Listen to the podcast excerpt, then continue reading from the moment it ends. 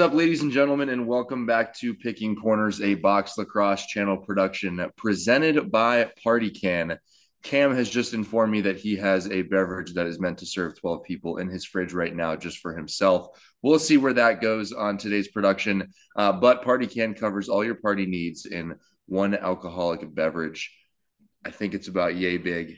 I bet it's got a lot of you know alcohol in it, and, uh, and you know don't bring it around the boys. Just bring it to Cam's fridge. Party can. I will say it's pretty wild. Uh, they they gave us some samples. Um, I guess samples is a is a small word to, to, to put in front of that, but it's uh like they gave us the spice margarita, and I have to say it's actually very delicious. Um, but certainly not for a single serve. Uh, you know, for for one person by any means. That would coward. Yeah, well, coward. What do you mean, coward? Wait, Have okay. that thing by yourself. Grow up. The way you said spice margarita just now really made me uncomfortable. Do you guys want me to just chill in the back? Should I turn my camera off and just go? Should I quiet quit on this on this go podcast? Get your, go get your party can. Come on. Maybe I'll grab it at the end. Um, well, good to have you back, Tucker. Thanks for coming on a podcast. Appreciate it. Yeah, man. You know, been um, been doing stuff. Yeah, well, let's. Well, I mean, first let's inter- introduce our guest. I guess. Oh yeah, guys, this is Nick Ossello. Nick, uh, everyone knows Nick for his uh, his Twitter takes, his ESPN, his lacrosse career, his personality. I think I think that's the one way to sum up where people they they they recognize you from any of those adventures in your life. But personality, I think, is what attracts them. Well, I'll, I'll like coach and do all different things in the community. I feel like I had a decent career, certainly not in the NLL, but like you know, I, I achieved the level of success that I'm proud of and they'll be like, "Oh, you're the guy on Twitter," and I'm like, "Yeah, but you know, but I also did, you know, I know what I'm talking about on the field." So first off, thank you for having me. Uh, I don't know if I got in the middle of something there with uh, just the animosity about Party Can about all this stuff, but thank you for having me. I appreciate it. Um, and just for the record, for everybody listening at home, Tucker has kind of a, a basic bitch setup. Is that what Italy, Cinque Terre, and a little framed picture sitting behind him. That's very cute. That would be, would be 100% correct with a little sound bar right here. And look, yep. if we turn it, if we turn it this way, we got we got a nice little apartment scape out here. You know, you mean that parking lot? That's a sick view. Hey, shut up! You live in Chicago some Patagonia yeah. hats. It's just it's a beautiful setup. I have a blank wall behind me. I can't talk too much, but I had to just throw that out there. You know, the, the blank wall leaves you know opportunity for creative interpretation. So yeah.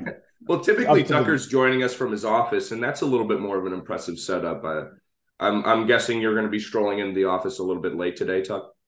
Yes. Yeah. That's hilarious. But all, all that's to say, thank you for having me. I appreciate it. So, dude. Well, we're pretty pumped to have you on. Thanks for being flexible. Uh, this is pretty last minute. I it's weird you'd think, you know, with all these accolades you're talking about that you'd have more of a busy schedule, but I literally hit you up in the beginning of the week and you're like, yeah, I've got a ton of free time. So really appreciate you coming on the yeah. show. yeah, make, yeah. Making, making time for us. But no, um, really just want to get into it. I mean, uh, in terms of you know the landscape of just lacrosse right now, a lot of exciting things happening for us. This is kind of like the first time we're really paying attention to the NLL offseason, right? So there's been a lot of pretty interesting moves happening. I know right now it's obviously a big push for people to or teams to be re-signing their players, right? But we've seen some some coaching moves and things like that that I want to talk about. Obviously, we're in the heart of the PLL season, um, and that's been pretty exciting, especially with the All Star game just happening. Um, Tucker, I haven't, you know, been able to talk to you much about that, but uh, because you're uh, somewhere in a cornfield from fucking field of dreams. I don't know what that is, but uh, otherwise, Nick, tell me about what you what you currently have going on right now. What's uh what's on the docket for this week, and and what do you what do you got coming up? Yeah, uh, so pretty much all the summer travel was done. Had a road trip through uh, Washington and Oregon. Uh, did the World Games, which was a blast. Um, have one more wedding, and then the girlfriend is moving up from Dallas to Boise, Idaho, where I call home. Nice. Uh, so flying down to Dallas and then getting in the car with her and, and driving up. Uh, Idaho is paradise. I'm never leaving. Nobody can make me. Um, and then other than that, uh, the business is picking up steam. If you don't know, I run a company called Second Slide that, uh, you know, puts apparel money back in the lacrosse programs instead of having it being sucked out to go to an apparel company's bottom line. Um, we just crossed the 200 store mark. We're about a year, year and a half in. Um, and you know, last quarter of about 180 teams, we processed 45 grand to send right back to them. And that was money that was previously being sucked out. So I'm pretty much just doing an ad read for second slide right here. Um, but I'm, I'm actually pumped. You know, summer and especially spring can be a little bit slow. And when you're trying this entrepreneur route, I don't have the financial stability. I don't have the consistent paycheck. So business picking up in like the last, you know, literally the last two weeks. Um, I mean, shit, I'm ready to pop a bottle of champagne and get back to work. Um, cause you know, the, the feast famine of, of doing the small business route and we started it with some of my former college teammates, some other lacrosse players, where we were just kind of sick of the apparel industry in general. Um, so to take it from a, all right, this seems like a good idea. Is it going to work? To holy shit, holy shit, it's working. Don't panic, keep working. Uh, has has been actually incredible, especially now that uh, you know the past two weeks have gone well. Yeah, that's great to hear. I mean, uh, I I definitely want to be able to, you know, when we kind of dive into more of your interview portion of the the podcast really I mean, you're you're you're coming from that entrepreneurial background, right? In in terms of just starting your own business, it's got to be something that's uh, pretty crazy. I, have been a part of a startup myself before, and uh, you know, that's definitely a roller coaster ride. I'm sure you've had a similar experience, and uh, I know Tucker's pretty interested in a lot of the business sides of of lacrosse, right? A lot of things that you don't see, um, and a lot of that that that background, right? That we want to continue to see also grow as part of the sport, right? When you say grow the game, it's not just continuing to, to put sticks in kids' hands who might not have that opportunity, which is obviously a huge part of it as well. But it's also growing the business side of lacrosse and making it into a legitimate, you know, sport business in, in general, right? So that's that's pretty awesome that you you have that going for you. We'll definitely be uh, be supporting you guys and uh, hopefully continue that success I want to uh, kind of dive into some of those those coaching moves that I mentioned with the NLL.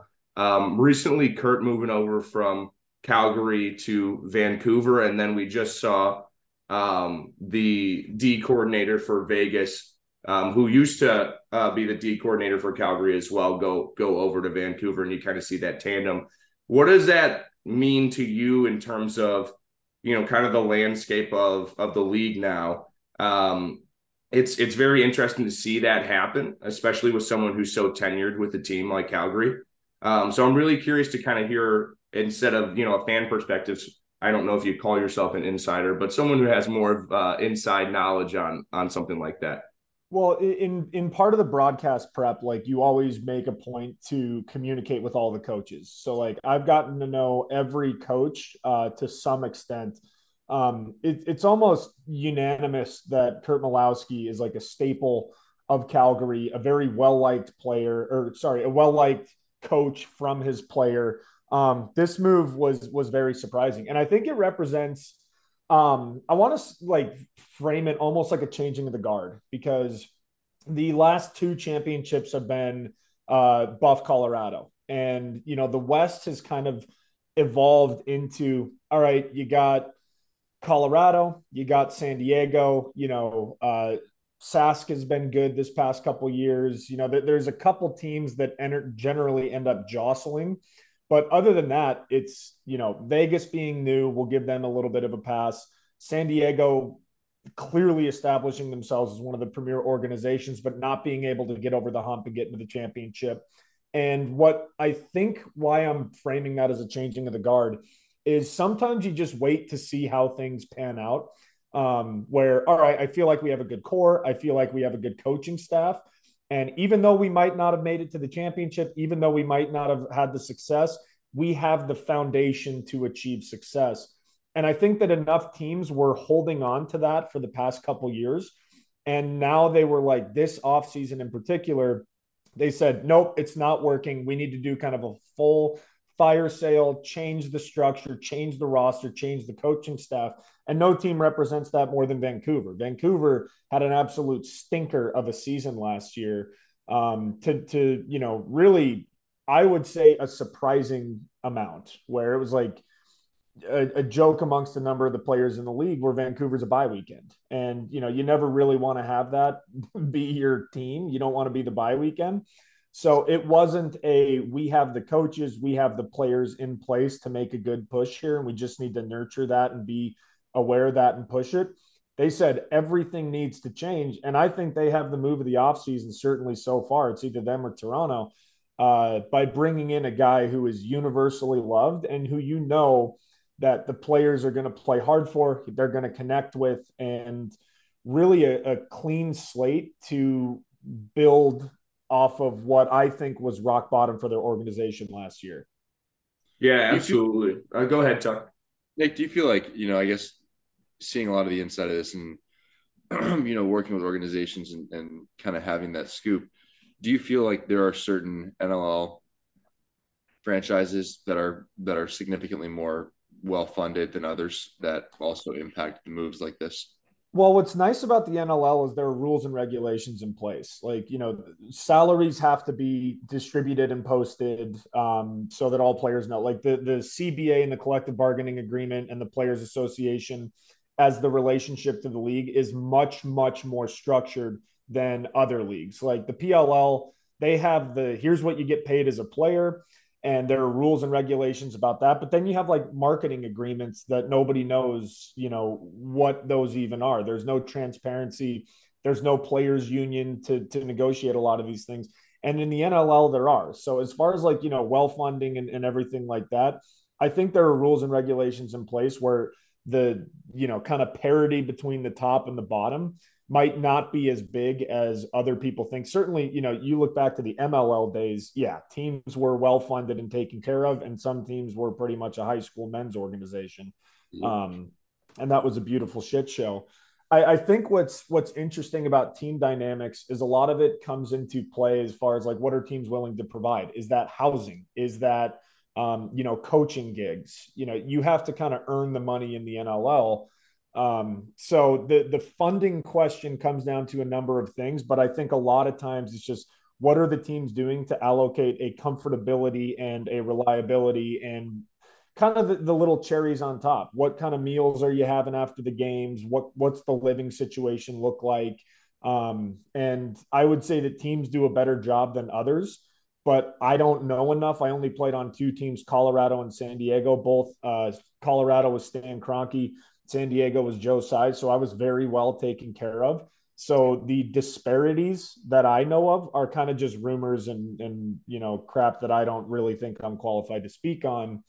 Uh, but let's not forget, you know, would you rather live in Saskatchewan or would you rather live in San Diego? I think that might have a little bit of an impact on where guys choose to sign as well. Sure, sure. That's a great answer. What of those two? Of those two, and I guess you have to be a little probably biased in some ways, but the highlights of each one, just instead of picking one, just the highlights of each organization. For what? Colorado and San Diego? Yeah. Well, Colorado was tough because I grew up in Denver. So that was quite literally a dream come true. Like when I was asking for birthday gifts uh, as a kid, it wasn't Avalanche games, Nuggets games. It was like, Mom, can we go to a Mammoth game? She loved that because that, you know, price tag is a little bit lower. She's like, you could take one friend to an Avs game or six friends to a Mammoth game. I'm like, you know, no debate. Load of the van. Um, let's go. yeah. So, so that I would say was one of the coolest experiences. Granted, let's not forget I was a terrible indoor lacrosse player. Uh, I had not grown up playing box. I did not know how all of it was structured. So the very first experience I had playing box was Mammoth training camp. And I'm like, oh shit, this is a whole different thing. And even though I could compete and was one of the better athletes, that doesn't matter as much in box as it does field. They're like, look at this great athlete who's also a dipshit that we can take advantage of every time his feet are on the floor. Um, but the, you know, I would say to compare and contrast, like Denver was a dream come true. And then San Diego was like a great life advancement. Like getting out of Colorado, I was living in San Diego, I was working, I was playing. Um, San Diego is a little bit tainted. Uh, I did rupture my testicle in a practice, and six weeks of the season were kind of just sent, uh, you know, spent sitting on the couch in throbbing pain. So that's kind of a tough break. Wow. Um, but you know, as far as difference in organization, Colorado had the establishment as well. So my first game, it was playing in front of 13,000 fans that were all going nuts. I was like signing autographs. People knew who I was, even though I wasn't a big impact player on the floor. They just loved that a hometown kid was was suiting up and playing. Um, and I, you know, I have to be biased towards Colorado. I had an objectively better time. Uh, the the fans were going nuts. It, it was fun to be a pseudo celebrity um, and San Diego was awesome just because I still got to live the dream for one last year. I knew it was going to be over that season. So I just got to soak in every second. So Colorado, I was able to focus on the game, everything, you know, exciting, this and that.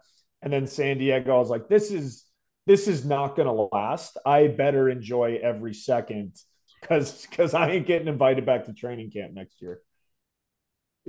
That's wild. I, I wanna I wanna jump off of your kind of allusion to the fact that obviously box is so much bigger in Canada, right? But now we're starting to see some prominent American field players go, or especially, you know, junior players like Joey Spallina, right? Some of those Syracuse guys go in and play in Canada. I think for the most part, we probably want to continue to see that happen. Do you think that that's going to be a bigger pattern going forward here and that some of these more prominent college guys are going to use their their offseason, their summer to go hone their skills and play box in Canada?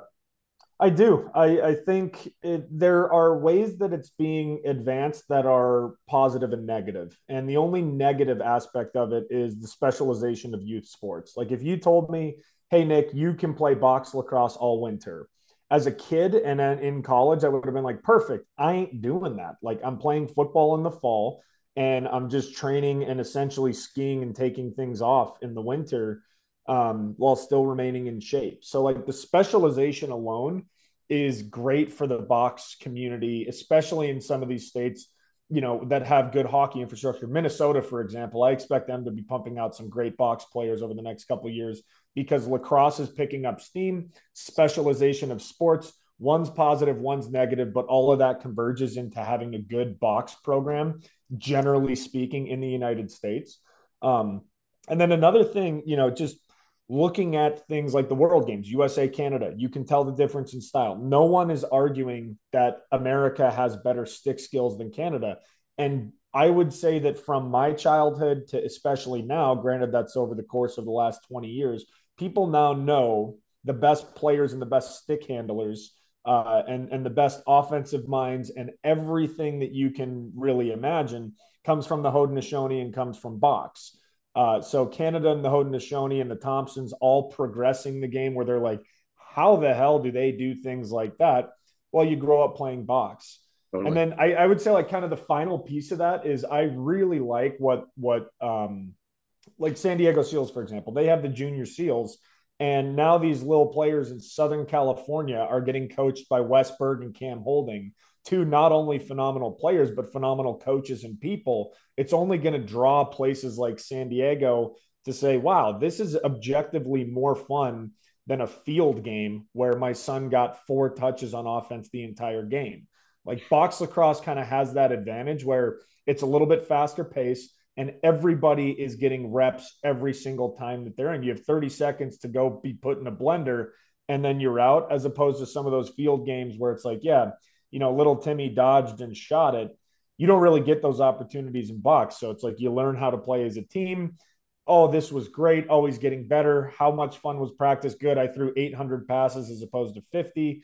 I think there's momentum for box in the US. And I think it's going to be really fun to watch that come to life over the next five, ten years. But also, let's not forget America's massive. Like, you know, there's going to be great box programs, and then Mississippi's going to go, "What the fuck are we talking about? I don't even know what this is." yeah, I do think. I, I mean, I think there's an interesting piece that the fact that Cascade is now making a box helmet. Oh, I know, I know, I know you wanted to talk about this. Well, I think it's a stupid helmet. I think it's a stupid helmet. I want to say that first and foremost. Go get pissed. I think the fact that they're openly producing a box lacrosse product in their product line to provide to people alone shows that in the U.S. there is a need for that because there's enough box being played now, which is crazy because you know five or ten years ago I don't think that would have been the case um, you know, you know, like it's it's it's just like and it looks fine on the screen. Let me just say it that. doesn't look as bad on the screen as it did on the Oh, player you sent dude. yesterday. on this this maybe the model was just bad. That I could also be possible, but the the helmet and the real stuff looked terrible. Anyway, the point of it, the speaking of this, was that there's a need for box lacrosse helmets, and Cascade is going to provide that, and they're going to make their own helmet, acknowledging the fact that box lacrosse is happening. And it's interesting, you know, Nick, like you're you're familiar with it. Like you've spent time in Iowa, you've spent time in the Midwest, you you've spent time in kind of all these unique places that lacrosse is still on the the kind of growing end. And I think in a lot of those places, it's on the growing end in box too, which is is really cool to see early on in states growth that box is being picked up and adopted earlier. Yeah, Um, and and final piece for that, like looking at NLL versus PLL, which is just the stupidest fight. Like we're all fight. It's it's 500 people fighting over 10 bucks. It's like they- let's. Well, what if we tried to do both? Uh, from a fan perspective, I hate people that are like, I'm a PLL fan, so I'm not an NLL fan. The leagues, I can certainly talk about those dynamics because I think it's interesting. Um, but the reason that I bring that up is like the PLL, I think the biggest flaw in pro outdoor lacrosse has been you're not competing with other sports. You're competing with a lake. You're competing with beer dive. You're competing with hiking. You're competing with camping. You are competing with summer. And, you know, come winter, you know, living in Idaho, it's going to be five feet of snow. Well, what the hell can we do outside, especially if we can't afford skiing? Well, if there's a box lacrosse program, that's the number one thing that we can do if we're a quote unquote lacrosse family. I would encourage all lacrosse players to wrestle, to play basketball, to do anything. You're not that type of guy, then go play box lacrosse because there's nothing else to do. It's minus five outside. Mhm. True that. True that. All right, boys, I'm skipping off. For the rest of the- That's great. All right, I'll, bye, Tucker. I'll, I'll. I'll grill Have fun at Nick your in the real back job. half here. Have fun at I- I- I Cinque Terre. hope- I hope there's just a. I'm gonna I'm gonna listen to the rest of this like a like a listener and just hear you guys duke it out. So, all right, boys. What's up, everyone? Welcome back to Picking Corners. We got our interview segment here with Nick Ossello. I'm going to call you the Swiss Army knife. And I think it just in the sense because you, you've done field, you've done box, you've done broadcasting, you have a, your own company now that you're trying to pitch to us and get us on board. I saw. So you, you dove into the coffee realm a little bit too. Like, is there anything that you currently aren't doing or what, like, what's next on the radar here? You're you going to get into golf next? You're going to be like a lawn mowing service? What do you, I mean, wh- what's on the docket here?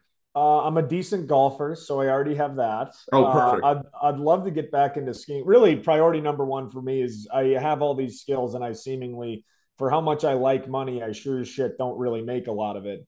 Uh, you know, and it's interesting. We were running a company that was traveling and coaching clinics called Clinic Sports before the pandemic happened. COVID happened and that company folded, and we had to rebrand into what we are today. I'm very appreciative for those experiences. But literally, since COVID, it's been like kind of the month to month program. And I don't know how many listeners have ever experienced like true financial instability. It ain't good for you, it ain't good for your life.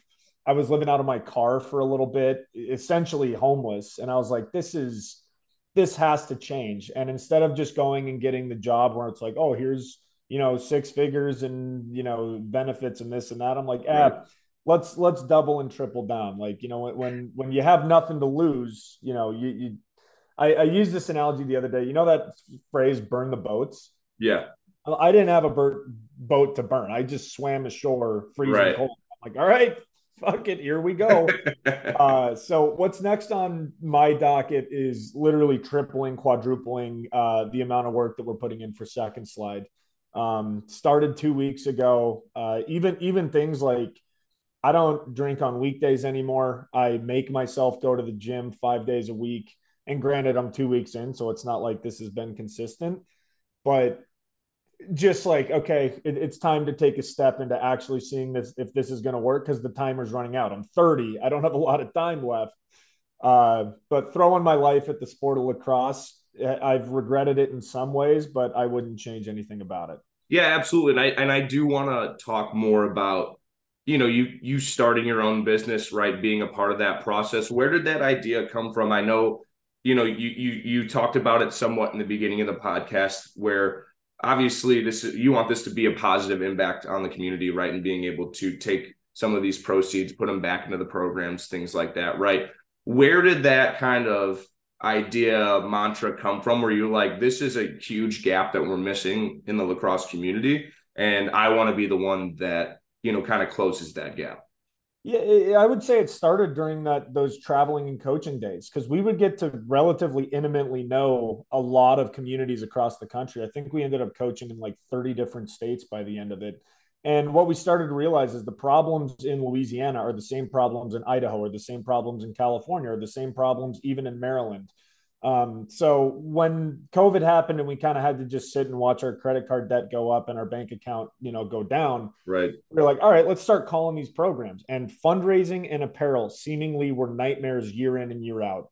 Who's going to screw us over on apparel, and who do we need to ask uh, for a big check from in the community? And when we started to kind of do a little bit of a deep dive, we were like, wait, hold on, there's there's something wrong here. And I distinctly remember reading an article. And before I start this, great people work in apparel. I just think the underlying business model has been profiting off of the backs of communities right. for too long. And so Squad Locker, for an example, their most recent valuation, they're a $250 million company. You know, they're, they're a quarter billion dollar company what exactly are they doing for the communities aside from allowing them to sell t-shirts that they themselves profit off of right and once we step back and look at that ecosystem of online retail of apparel of equipment many people are doing great work East Coast Dyes selling direct to consumer that's fantastic lax.com taking East Coast Dyes products selling it to a consumer and capturing the margin well what's the purpose of lax.com in that in that transaction yeah. They're just taking money off of something that people need to purchase. And so we were like, well, how would we get the community to start purchasing, to start benefiting off of those purchases? And second slide was, uh, you know, the invention and pro- uh, solution to that problem. So now, you know, a, a shirt is sold for 25 bucks, right? It doesn't cost 25 bucks to make. It costs about 17 bucks to make. So when somebody buys a shirt through their second slide corner store, the team gets that margin off of the balls, off of the New Balance cleats, off of the player packs, off of the t-shirts. And you know, it, it again, it's it's stuff that people are already buying. And instead of it being sucked out to the bottom line of some company whose headquarters are in New York, it's sent right back to the booster club for them to provide a scholarship, for them to pay for referees, for them to do anything that they need to do and we charge a subscription to do that. So this entire new business model of let's remove ourselves from the rat race of trying to make this margin, send it back to the teams and charge a fee to do so. I mean, we're batting a thousand right now. Every team that we're working with is making more money. Uh, we manage the stores, so it's like Black Friday, Cyber Monday deals, Fourth of July deals, nice, like stuff that hasn't been available because we can put a better product again because of that key that we removed ourselves from this rat race.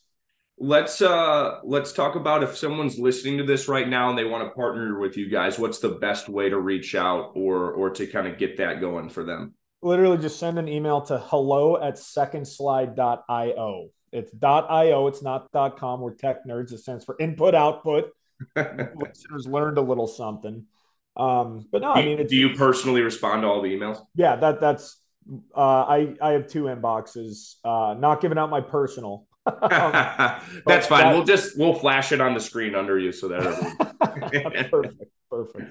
But yeah, awesome. I mean it's it's picking up and it's going better. I would say. Well, good. I mean, it, you know, one of the reasons we wanted to start this this platform, this podcast, is to be able to highlight you know the good that's out there, right? Because I think you know for the most part, you hear about the best players in the world, you hear about you know the the the league success and things like that, and then you kind of hear about some of the sh- the shitty things uh, socially going on within the sport. But there's a lot of things and a lot of people that are here that are trying to make lacrosse a staple in their community. And, and you're definitely trying to do that and give those people the tools to be able to, you know, be successful and then put money back and, and kind of reinvest in themselves. So that's an awesome concept. And, and you know, it, it's great to see that you guys are doing that.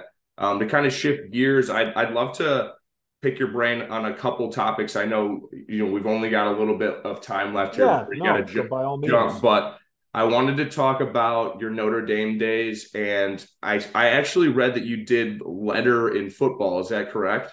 Yeah. So in one in a shocking turn of events, I think the NCAA got this rule right.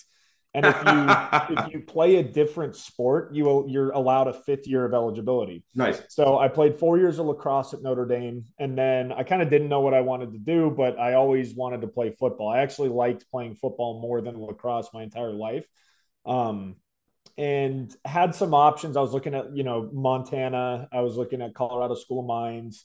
Um, and you know, really the way that that came about was one of the assistant football coaches, Pat Eilers, who's just the greatest guy of all time. Uh, his daughter was on the women's team. So he had kind of heard, oh, there's this Nick guy. He's thinking about playing football. He came and watched our game versus North Carolina. I had a pretty good game. I was running around. I had some hits, you know, doing all that stuff. Uh, and after the game, he came up and was like, Nick, before you make any decisions, I'd like to talk to you about Notre Dame football. And I was like, oh, that's great. Thank you. Thinking that he was just going to give me advice. Like, hey, here's what you should do at Montana or wherever you decide to go. Right. Not here, but you know, I'm sure you could go do it somewhere else. Yeah. That's literally that's literally what I thought. And yeah. turns out two days after we lost to DU when Wes Berg's uh, you know, ended my college lacrosse career, I was on the field doing the 40 yard dash, doing the squat, you know, clean, running around doing Yeah. drills, and then was able to be a preferred walk on. And I got one tackle to my name, one tackle. I got I got on the stat sheet, Boston College at Fenway Park. Roll the film. That's so sick. Um, do you think that a lot of the training that you did with the Notre Dame lacrosse program helped you be in a in a state to translate that over to the football team and and, and give it a shot? Mm, yes and no. Uh, I, I'd err more on the side of like lacrosse training. And when you get to that level, it's so specific and detailed. So I was actually one of the weaker players on Notre Dame's football team. Um, you know, it took me an entire summer to build up what they had been working on for two, three, four years. Right, right. Um, and coming off a season, you know, it's more maintenance. When you're doing lacrosse lifts, it's three by 10 sets. It's um, a lot of non preventative knee injuries. It's a lot of agility. It's a lot of this and that. And then when you get to the football training, it's like you need to be able to sprint very fast for about 40 yards, 50 yards, maybe. And you need to be able to have a lot of force behind everything that you do. So it got me ready in the in the sense that it just developed my athleticism. I understood how to move my body much better than when I entered college, certainly. But the the level of detail, um, you know, it, it really splits between lacrosse and football. And by the time I was done with my football career, I'll never be that strong again in my life. Like that that football training thing is no joke. To humble brag for a second, you don't, you know, everybody asks, what's your max bench? Right. They don't really care about max bench. They care about the 225 reps. Uh, and I did 16 of 225. I'm never going to do that ever again in my life. And if I was doing that when I was playing lacrosse, I would have had one shift and then I would have been gassed. Um, so got me ready, but certainly didn't prepare me, if that makes sense. And do you think, you know, to your point, that's why it is fairly beneficial for kids to go out and play other sports and not just specialize in lacrosse year round, especially when they're younger? Hundred percent. Specialization is is a great tool to pigeonhole yourself as an athlete. You know, if you're looking to be okay at one thing, do that. But that's what I love about lacrosse. You know, go go play basketball and understand the pick and roll game. I did not know how to play a pick and roll because I was not a basketball player. I was a football and wrestler. So I had no clue how to do that. So these guys that played basketball really knew how to dice me up. And then conversely, when I got a full head of steam, I knew how to initiate contact. I knew how contact worked much better Right. than I knew X's and O's. So I could just get a full head of steam, truck stick somebody, and then go and try and shoot. Like you, you pick up things that you can't learn on a lacrosse field by playing other sports. And and it's just it's stupid to think that playing wall ball in December when you could be trying to play football for a state championship. It's it's a ridiculous notion to me. I I mean, yeah, to relate to your story, I was uh, definitely um, football minded. That was my sport going into high school, and I remember after the, my freshman year, my uh, my freshman football coach. I know I'm talking to him about what I'm going to do. Obviously, play play lacrosse in the spring, but what am I going to do in the winter? And I'm like, you know, I think I think it'd be fun to just go out for the bowling team. You know, do something that's a little like less physical. He's like, no, actually, what you're going to do is you're going to join the wrestling team. Um, so I didn't have a choice, and he made that choice for me. So I went out for Mhm. wrestling, and I wrestled varsity a couple of years. And uh, in the moment, I was like, "Well, this kind of sucks." But I wouldn't ever change it because wrestling teaches you lessons that you don't really get in any other sports. I, I, would say maybe like an individual sport like swimming or something like that, where it's just you out there, right? It's not a team thing. You only have yourself. Um, and there's there's a lot of takeaways from from wrestling that I was able to translate into football and lacrosse going forward. So I I didn't love it in the moment, but I think being able to diversify yourself, um, there def- there's definitely a lot of weight to that. And I, I feel like, and, and, and tell me if you think I'm wrong here, but I feel like a lot of people now, with there being year round lacrosse, are starting to invest in just being a one one sport athlete. And the, I don't want to tell anyone that that's that's bad, but it, I think that there's just there's things in other sports that you just can't learn from lacrosse that that do translate that do make you a tougher athlete right? Yeah and and if you're listening to this and you're playing one sport don't do that. Don't like simply don't do that. And you, you know using wrestling and football as an example i say one of the best things that you can do to prepare for college lacrosse is play high school football because more often than not and i'm speaking in generalizations but i think it's it's pretty true your high school lacrosse coach is structuring practice. He's taking you through practice. All right, guys, let's work on the stick skills. He might get a little mad at you. The, the high school football coaches are lunatics. They're, they're calling you pieces of shit. They're making you run. You're puking on the sideline. Right. There's a fight at football practice. There's, uh, you know, the, the intensity of a high school football practice more closely mirrors college lacrosse than high school lacrosse does college lacrosse. Right. I, I certainly am speaking from personal experience and what I've seen in Idaho and what I've seen in all these different places. You know, you need a coach calling you a pussy because you're lollygagging on your last sprint as you puke down and the puke over your chest. Right. Like if you're willing to try and do that, then you are set up for a successful college lacrosse career. Too many times I see recruits that have, you know, been blown their entire high school career, never really been pushed. They think they've been pushed, but they haven't really been pushed like a wrestler or a high school football player and then they get to college the coach says you're an absolute loser. Like get on the end line. And they and you know they've never experienced that. They need to vet that out in high school.